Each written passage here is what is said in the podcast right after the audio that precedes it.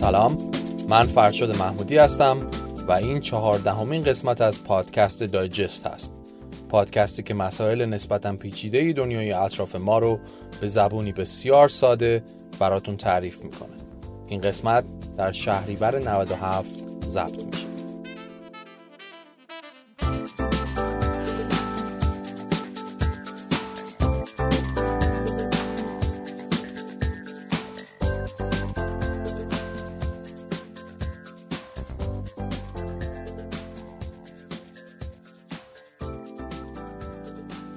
خب قبل از اینکه من برم سراغ قسمت امروز، یه سری ایراد قسمت قبلی، قسمت بحران آب داشت که بعضی از دوستان به من گفتن و من اینا رو سریع اصلاحاتش رو بهتون بگم.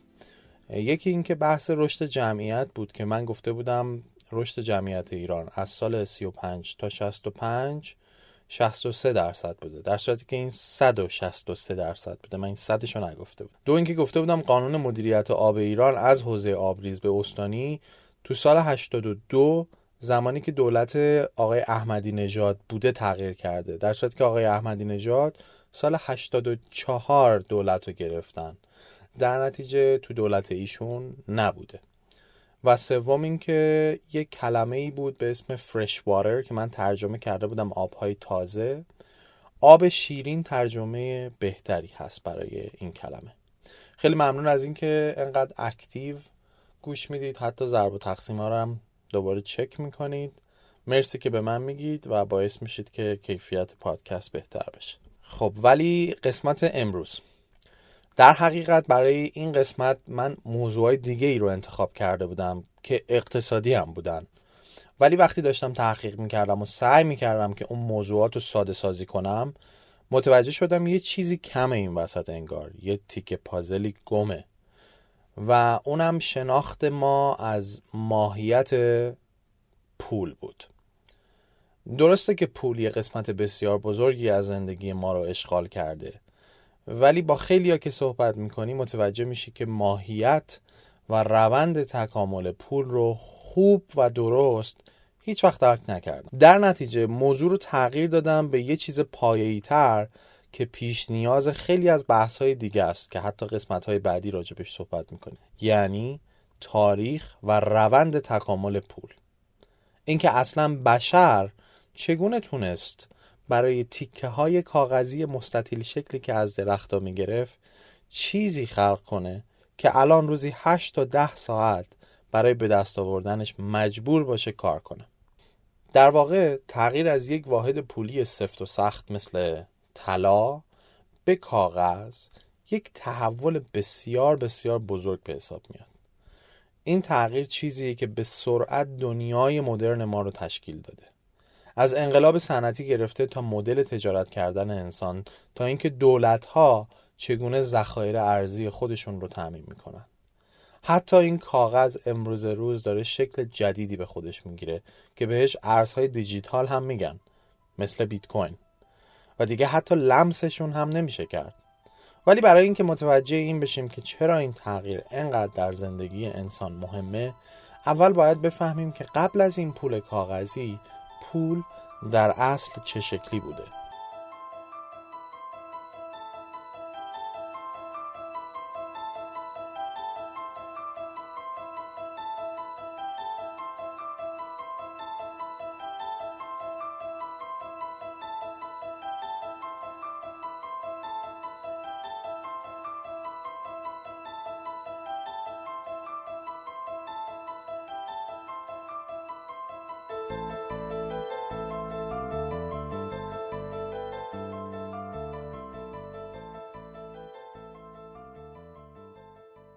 همه این داستانا با چیزی شروع میشه که بهش میگن تجارت. انسان از همون ابتدا تجارت میکرده. چیزایی که نمیخواست رو با چیزایی که میخواست تعویض میکرد. بعد از اینکه یک جانشین شد و کشاورزی رو یاد گرفت، رفت سراغ تخصص گرایی. یعنی جوامع یا قبایلی بودن که در تولید بعضی چیزها متخصص بودن و خب این تخصص یعنی اینکه در چیزهای دیگه به همون میزان متخصص نبودن. پس چیزهایی که درش تخصص داشتن رو با چیزهایی که درش تخصص نداشتن و بهش نیاز داشتن رو تجارت میکردن. در حقیقت بشر مبادله کالا به کالا میکرد. حالا یه مفهومی که اینجا پیش میاد چیزیه به اسم coincidence of wants یا تلاقی خواسته ها. در حقیقت مفهومی که تجارت بر اون مبنا سوار شده. اقتصادی رو فرض کنید که توش من لباس تولید میکنم و شما غذا تولید میکنید. در نتیجه اگه من غذا بخوام و شما هم لباس، پس خیلی راحت تجارت این دو بین ما اتفاق میفته. یعنی من لباس به شما میدم، شما هم غذا به من. ولی اگه من غذایی که شما تولید کردید و نخوام چی؟ یا اگه شما بگی من خودم لباس دارم و لباس تو رو نمیخوام چی؟ اون وقت تجارت اتفاق نمیفته. در نتیجه اینجا یه مشکل در این اقتصاد به وجود میاد. اگه من غذا بخوام ولی شما لباس نخواهی چی میشه؟ اون وقت من باید بگردم یکی دیگر رو پیدا کنم که لباس لازم داره ولی مثلا سلاح تولید میکنه که من سلاح رو از اون بگیرم بدم شما، شاید که اون وقت اونو لازم داشته باشی، تازه شاید بازم اونم لازم نداشته باشی و تازه اون موقع در قبال تجارت سلاح من بتونم مقداری از غذای شما رو بگیرم. بابت این کار من باید کلی وقت صرف کنم، بگردم ببینم کی چی داره که شما نیاز داشته باشی که یه مقدار از غذات بالاخره به من بدی. حتی اینطوری هم که نباشه باز در یه سری از موارد دوباره ما به مشکل میخوریم. فرض کنید که من یک ماهی گیرم و شما کشاورز. من هر روز ماهی میگیرم ولی شما سالی یک بار گندم تولید میکنید. خب من چی کار کنم؟ نمیتونم که یک سال صبر کنم که بعد شما گندمتون در اومد بعد تجارت کنیم با هم. ماهیای من زودتر خراب میشه. یا حتی یه وقتایی پیش می اومد که ارزش مبادلات با هم هماهنگ نمیشد و این تجارت رو سخت میکرد. مثلا شما یه گاو داری که ارزشش به نظرتون 100 تا مرغه. حالا من 30 تا مرغ برای تجارت کردن دارم. چه کنیم؟ نمیتونم بگم که خب اندازه 30 تا مرغ به هم گاو بده. یعنی مثلا 2 تا پاشو قطع کن، 2 تا پای قطع شده گاو رو به من بده. یه مشکل دیگه هم بود و اون این که خب اینا حمل کردنش سخت بود. چطوری من باید 100 تا گاو فرض کنید 1000 کیلومتر اونورتر می بردم، بعد 500 کیلو مثلا ابریشم با خودم می آوردم. به هر حال سختی های خودشو داشت. در نتیجه بشر به یک کالای سومی نیاز داشت که بخواد کالاهاشو در هر زمانی باهاش تجارت کنه و اینجاست که تازه مفهوم پول خلق میشه. در نتیجه پول چیه؟ پول اون کالای سومی بود که ارزش رو در خودش ذخیره میکرد، مورد قبول همه هم بود، به صورت کمی شمرده میشد و اینکه به راحتی هم قابل هم بود. این شد یک کالای واسط که همه میتونستن کالاهاشون رو باهاش تجارت کنن و مشکلاتی که بهتون گفتم حل میشد.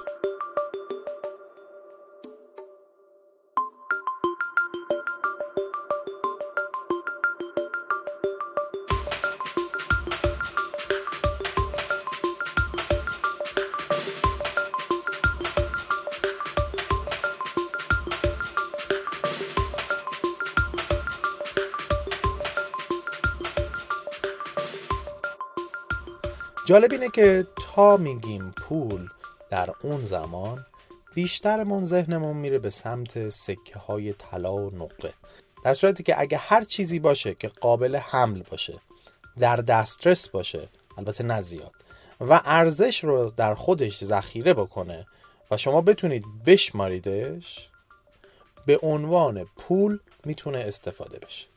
مثلا قدیم ها حتی گاو به عنوان پول حساب می اومده.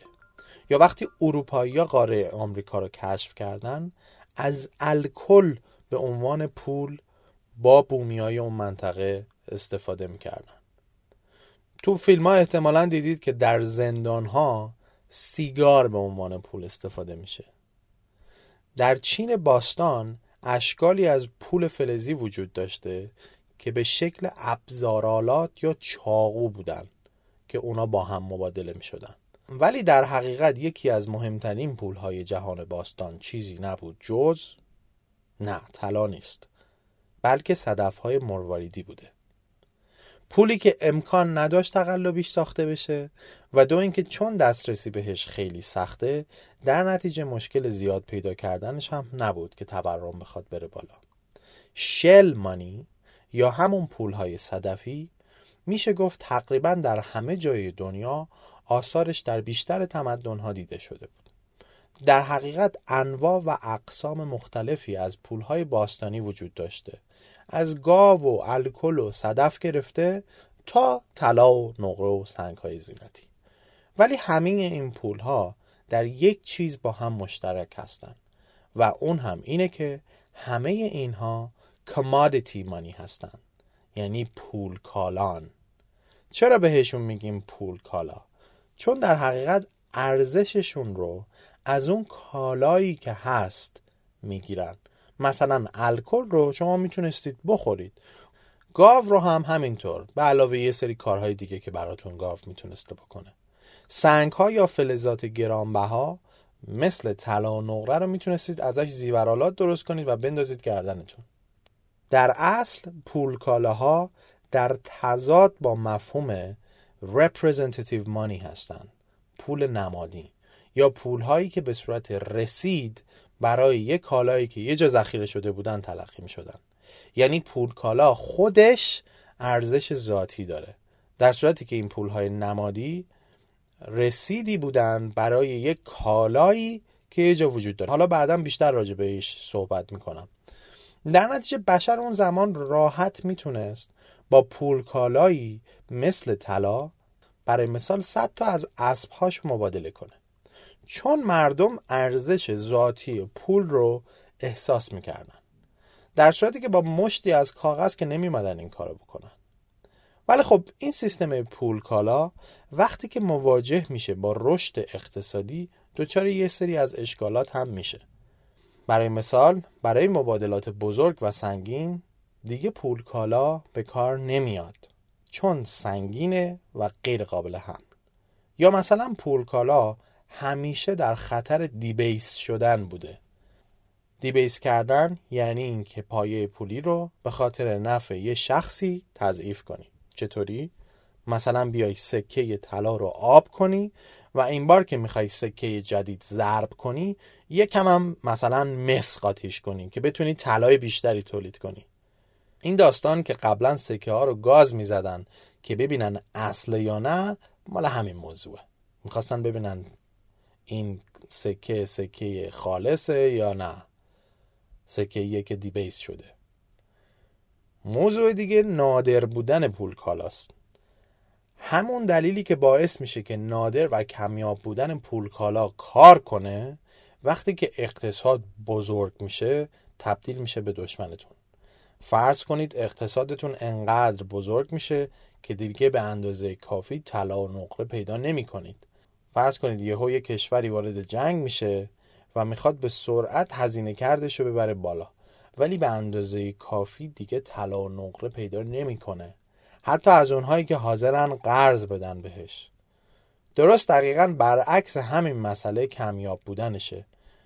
وقتی حالا یکی یه جای دنیا زیاد ازشو پیدا بکنه باعث میشه پول بیارزش بشه. مثل همین الان زمانی که اسپانیایی‌ها به معادن بسیار بزرگی از طلا و نقره در آمریکای جنوبی دست پیدا کردن، این مقدار طلا رو بردن به اروپا و اتفاقی که افتاد این بود که چون میزان کالاها ثابت بود و این پول بود که افزایش پیدا کرده بود، این پول بیش از حد قرار بود برسه به همون میزان کالا. در نتیجه پول تو دست مردم زیاد شد و تورم بسیار زیادی در اروپا شکل گرفت. این همون یه طورایی رشد نقدینگیه که امروز روزه راجبهش خیلی صحبت میشه. یعنی فرض کنید 100 قلم کالا در یک کشور وجود داره و 1000 واحد هم پول. واحد هم هرچی، مثلا دلار، سکه، ریال، هرچی که میخواید فکر کنید. حالا فرض بگیرید یکی در یک معدنی 2000 واحد پول پیدا میکنه، فرض کنیم طلا، و بعد اینو میاد وارد همون کشور میکنه، میرزه دست مردم. چی میشه الان؟ اون 100 قلم کالا که ثابته، این پول اضافه چی کار میکنه با اون 100 قلم کالای ثابت؟ باعث میشه که قیمت اون 100 قلم کالا افزایش پیدا بکنه تا اون میزان پول اضافه‌ای که در اقتصاد به وجود اومده رو به خودش جذب کنه و به این میگن تورم. حالا بعداً درباره تورم بیشتر حرف میزنیم. در نتیجه وقتی یه جایی یه کسی یه چاله‌ای میکند و به ذخایری از پول کشور شما دست پیدا میکرد، در نتیجه یعنی میتونست روی سیاست پولی شما تأثیر بذاره و خب این خوب نبود دیگه. پس تا اینجا اول فهمیدیم بشر اول مبادله کالا به کالا میکرده، بعد دیدیم مشکلات این سیستم چی بود و چطور شد که اصلا مفهومی به اسم پول به وجود اومد و اولین شکل از پولها پول کالاها بودن. حالا با هم ببینیم که چطور این پول کالاها یواش یواش جای خودشون رو به پولهای کاغذی دادن.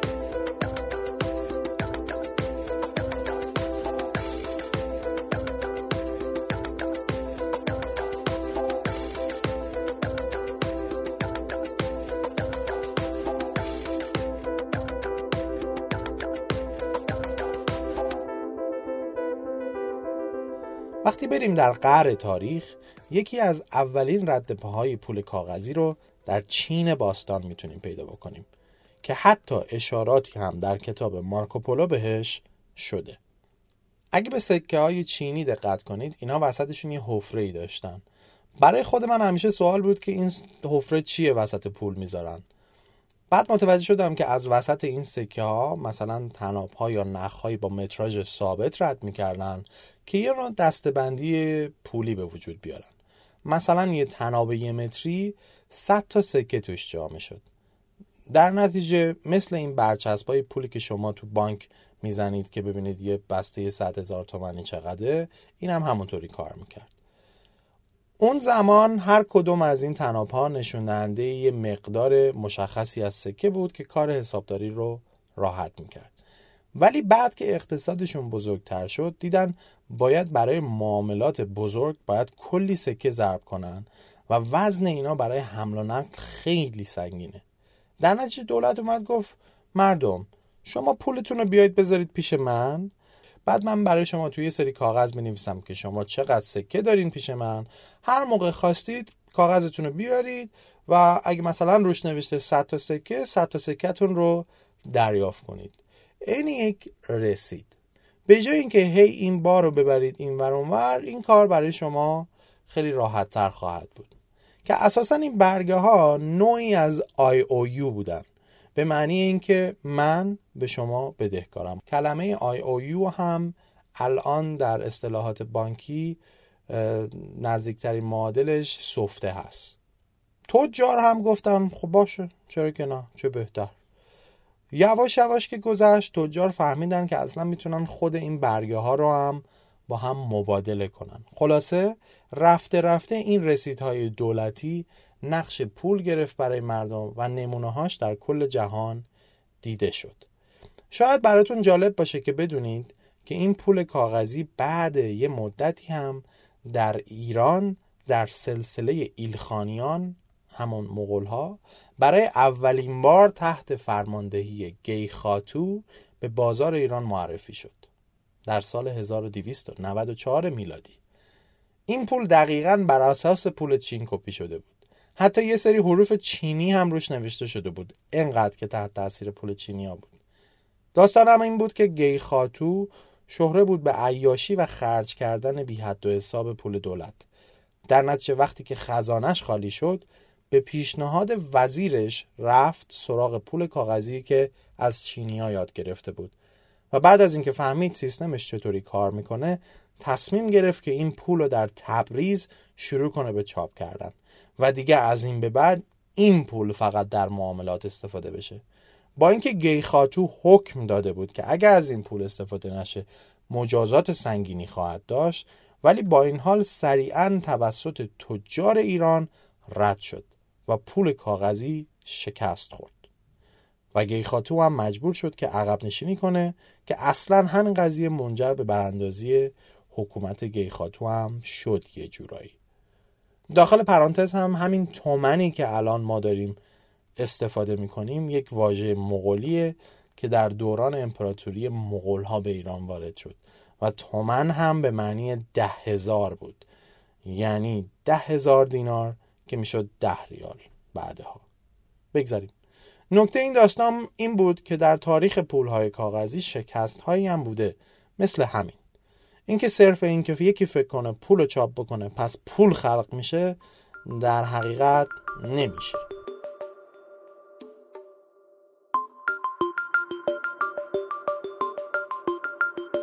ولی از این ور اونور دنیا که بگذریم، در ایتالیا یا همون روم سابق هم نشانه‌هایی از استفاده از پول کاغذی دیده میشد. همونطور که شاید بدونید ایتالیا جز اولین کشورهایی بود که صنعت بانکداری توش رواج پیدا کرد و شهر دولت‌های ونیز، فلورانس و میلان خیلی در این زمینه نقش داشتن. تو ایتالیا هم به همون دلایلی که بهتون گفتم، مثل مشکل حمل و نقل، راهزن‌ها، معامله‌های سنگین و چه تجار می‌رفتن یه شهری خریدشون رو می‌کردن، بعد یه برگ رسید پول کاغذی می‌دادن، همون IOU یا سفته مثلا، که معمولاً توسط یه تاجر معروف دیگه هم پشت‌نویسی شده بود. این برگه رسماً حرفش این بود که بعداً بیا پولتو بگیر. ولی به جای اینکه دوباره این همه سکه و طلا رو با خودشون حمل کنن که پول رسید و مستقیم بدن به فروشنده، به جاش فروشنده ها می اومدن پولو یا همون سفته رو که از خریدار گرفته بودن و میدادن به یه بانک.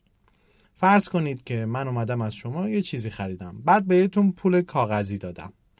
شما برمی داشتید این پولو می بردید بانک و بانک هم یه مقدار ازش کم می کرد و سفته رو از شما یه جورایی می خرید و بهتون پولشو نقدن می داد. بعد بانک برمی داشت این سفته ها رو سر ماه جمع می کرد، می داد به سوارکاری، چیزی مثل پست مانند، که این پول ها رو ببره به شهرهای اصلیشون که روز اول صادر شده بودن و بده به بانک اون شهر. و بانک اون شهر هم می اومد پولشو از من تاجر که از شما خریده بودم می گرفت. یعنی من تاجر می تونستم یه خرید در یه منطقه دور از شهرم بکنم و بعد پولشو بدم به بانک شهر خودم، تازه اونم بعد از این که خریدم رو کرده بودم، که خود این قضیه در سیستم تجارت دنیا پیشرفت مهمی بود. حالا سوال اینه که اگه اون بانک خاص در شهر من شعبه‌ای نداشت چی؟ جوابش اینه که اون وقت اون بانک میومد سفته رو میفروخت به یکی از بانکایی که اونجا شعبه داشت. در نتیجه یواش یواش خود این سفته‌ها یا پول‌ها دیگه با هم مبادله می‌شدن. حتی خود بانک هم دیگه میتونه صادرشون بکنه اگه به اندازه کافی مثلا نقره و طلا سپرده داشتی که پوششش بده. ولی پول هنوز برای رسیدن به شکل کامل خودش نیاز به یه سری اتفاقات دیگه داشت. 300 سال بریم جلو، یعنی سال 1640 در جایی به اسم انگلستان.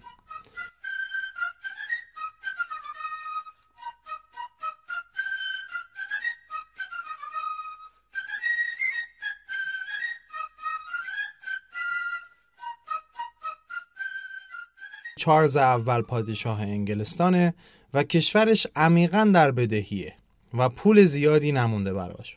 بر اساس قوانین انگلستان هم شما برای افزایش مالیات به مجوز پارلمان نیاز داری که خب چارلز با پارلمان هم مشکل داشت، در نتیجه نمیتونست مالیات رو زیاد بکنه.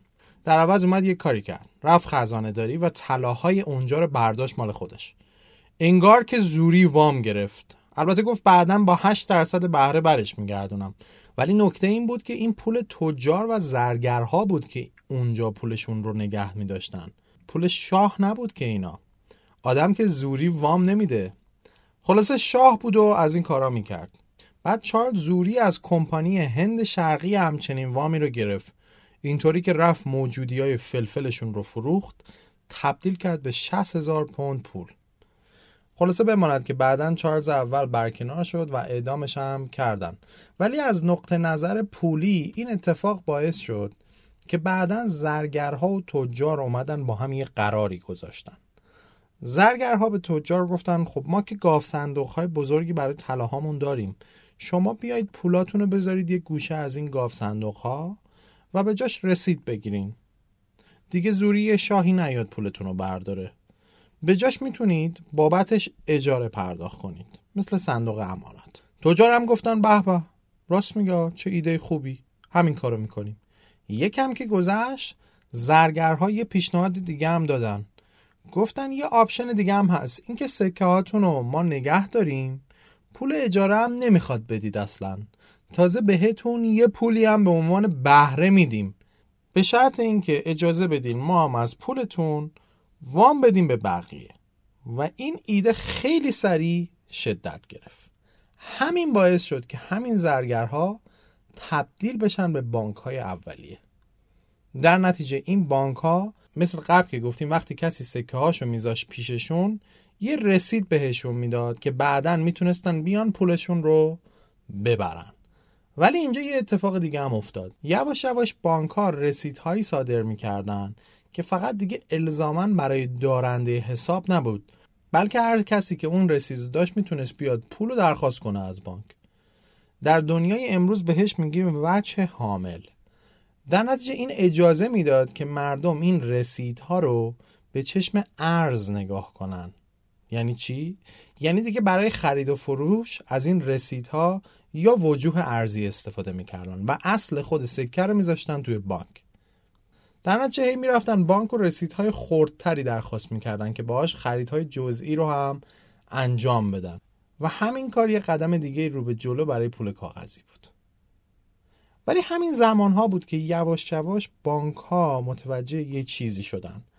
متوجه شدن که این رسیدها تو خرید و فروش‌های هر روز آدم‌ها داره جابجا میشه، ولی یه مقدار بسیار کمی از این رسیدهای حامل که میاد بانک برای اینکه سکه و طلایی که تو بانک هست رو خارج کنه و به اصطلاح نقد کنه. و مردم بیشتر خود این رسیدها رو مبادله میکنن و خیالشون هم راحته که پول هست دیگه. در اصل پول کاغذی یعنی اعتماد، اعتمادی که دارنده اون به این که به اندازه همین ارزشی که توی کاغذ نوشته یه جایی یه پولی یا یه ارزشی وجود داره. اینجا بود که بانک‌ها به این فکر افتادن که خب اگه مردم خیالشون راحته از این که پول هست و هیچ وقت هم با هم یک هونه میان همه پولشون رو بردارن، در نتیجه پس میتونن از این مقدار پولهایی که اینجا ذخیره شده استفاده کنن برای وام دادن بیشتر و بهره گرفتن بیشتر. و این نقطه تولد مفهومی بود به اسم Fractional Reserve Banking یا سپرده قانونی بانک ها.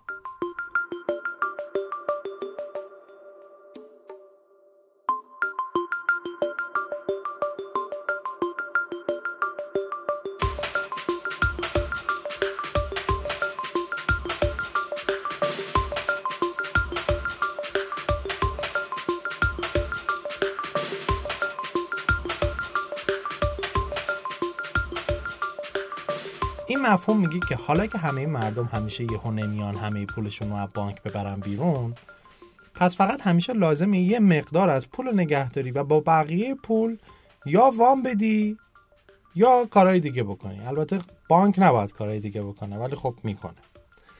مثلا در ایران الان این عدد بین 10 تا 30%، یعنی از هر 100,000 تومانی که میذاری تو بانک، بین 10 تا 30,000 تومنشو بسته به سیاست مالی اون سال نگه میدارن و باقیشو برمیگردونن تو سیستم. الان ممکنه که شما بگی پس چرا اگه من الان برم بانک 100,000 تومنمو بخوام بکشم بیرون، همین الان هم به من میدنش؟ معلومه که میدن، چون بقیه هم 100,000 تومناشونو گذاشتن. در اصل وقتی که کلان نگاه کردن فهمیدن که این همون درصد عددیه که آدما به پولشون نیاز دارن. بله، یه موقعی هم پیش میاد شما میای کامل میرید پولتون رو خارج میکنید ولی کل جامعه رو که نگاه کردن دیدن این عدد همون عددیه که واقعا لازمه. یعنی برایند رفتار همه سپرده‌گذارها رو بررسی کردن. برای همینه که وقتی اون اعتماد از بین بره و کشور در حالت ورشکستگی قرار بگیره، همه یهو سرازیر میشن به سمت بانک و بانک ورشکسته میشه، چون فقط بین 10 تا 30% این پولو در ذخایرش داره. همین اتفاق هم زیاد در تاریخ افتاده. اون زمان هنوز قانونی درست حسابی برای اینکه چند درصد سپرده قانونی نگه دارن وجود نداشت و برای مثال در سال 1660 بانک‌های سوئد از رو طمع این کارو خیلی زیاد انجام دادن. انقدر پول جدید بیشتر از میزان ذخایرشون چاپ کردن که یواش یواش مردم متوجه شدن و همه هجوم آوردن به سمت بانک‌ها که پولاشون رو پس بگیرن و اون موقع بود که متوجه شدن بانک‌ها خالی‌ان و ورشکسته شدن و همه هم ضرر میکنن در این حالت. تو این داستان یه نکته رو دقت کردین؟ در اون سیستم پولی هر یه رسید پول کاغذی باید یه میزانی از پشتوانه طلا، نقره، دارایی یا هر چیزی رو رپرزنت یا پشتیبانی میکرده. یعنی اگه 100 تا سکه در بانک بود، قاعدتاً هم بانک باید اندازه 100 تا سکه پول صادر میکرد. در صورتی که با همین سیستم سپرده قانونی بانک میتونست پول خلق کنه، پولی که الزاماً پشتش دیگه طلای اضافه‌ای نبود. در اصل این همون یکی از اصول خلق پوله. اگه همیشه براتون سوال بوده که پول جدید چطور خلق میشه، حالا چطور؟ به این مثال دقت کنید. فرض کنید که میزان سپرده قانونی 10%، یعنی بانک 90% پولی که شما میذارید بانکو میتونه وام بده. خب فرض کنیم که شما کار میکنید، عرق جبین میریزید و حاصل کارتون میشه 100,000 تومان پول. بعد این پول رو برمیدارید میذارید تو بانک. بانک هم به واسطه قانون سپرده قانونی میاد 90,000 تومنش رو به یه بنده خدایی وام میده. ایشون هم از قضا میخواسته بری یه حوله فروشی یه حوله بخره که شده 90,000 تومان. اینجا اون حوله فروش 90,000 تومانی که به دست آورده رو میذاره تو بانک. بعد بانک هم 9,000 تومنش رو نگه میداره که همون 10%ش باشه و 81,000 تومنش رو به یه بنده خدای دیگه وام میده. و این همینجور میره تا اینکه حتی اون 100,000 تومن تا 1,000,000 تومان پول خلق میکنه. در صورتی که پول اولیه چقدر بود؟ 100,000 تومان. حالا من اینجا بهره هاشو دیگه حذف کردم که اون طرفی که وام گرفته باید با بهره پول برگردونه. این مدلی که دیدید یکی از راه‌های خلق پوله. پس متوجه شدیم خلق سیستم فرکشنال ریزرو بانکینگ یا سپرده قانونی و وام دادن چطوری منجر میشه به خلق پول. حالا اینو اینجا نگه دارید تا برگردیم به باقی ماجرا و ببینیم این سیر تکاملی پول چی شد. بریم به همون انگلستان سال 1690، وقتی که نیروی دریایی انگلیس‌ها از فرانسوی‌ها شکست خوردن و کنترل کانال انگلیس افتاد دست فرانسوی‌ها. انگلیس‌ها که به شدت وضع پولیشون خوب نبود، اومدن یه بانک مرکزی تأسیس کردن به اسم Bank of England. هدف این بانک این بود که پول جمع بکنه بده دولت که بتونه سپاه انگلستان رو ترمیم کنه. یکی از این راه‌ها این بود که بانک پول چاپ بکنه به شکل همون بانک نوت. بحث چاپ کردن پول و نقشش در اقتصاد در اون زمان خیلی مطرح میشد و نظریه‌های مختلفی راجع بهش وجود داشت. در این اثنا یکی از کسایی که تئوریاش روی تکامل پول اثر داشت نیکولاس باربن بود. نیکولاس باربن یک اقتصاددانی بود که اتفاقا اول پزشک بوده، بعد احتمالاً طبابت جذبش نکرده، رفته تو کار تجارت و املاک، مخصوصاً ساخت و ساز. اسم نیکولاس باربن در شهرسازی لندن خیلی به گوش میخوره، به دلیل اینکه سال 1666 در لندن یک آتش سوزی بسیار بزرگ اتفاق میفته و نزدیک به 13,000 خونه در آتش میسوزن. اینجاست که نیکولاس میاد و به صورت انبوه شروع به ساخت مسکن میکنه. در ضمن این آقا بهش پدر بیمه آتش سوزی هم میگن، چون وقتی که خونه ها رو میسازه میاد میگه اگه میخواین خونه‌تون آتیش گرفت همه زندگیتون از بین نره، هر کسی بیاد یه مقدار سالانه پول بده و خونه‌شو بیمه کنه تا وقتی یه چیزی شد بیمه خسارتشو بده. همین کار با اینکه برای خودش کلی سود به همراه داشت، ولی یه جورای اقتصاد انگلستان رو باثبات‌تر میکرد. کار دیگه که کرد اومد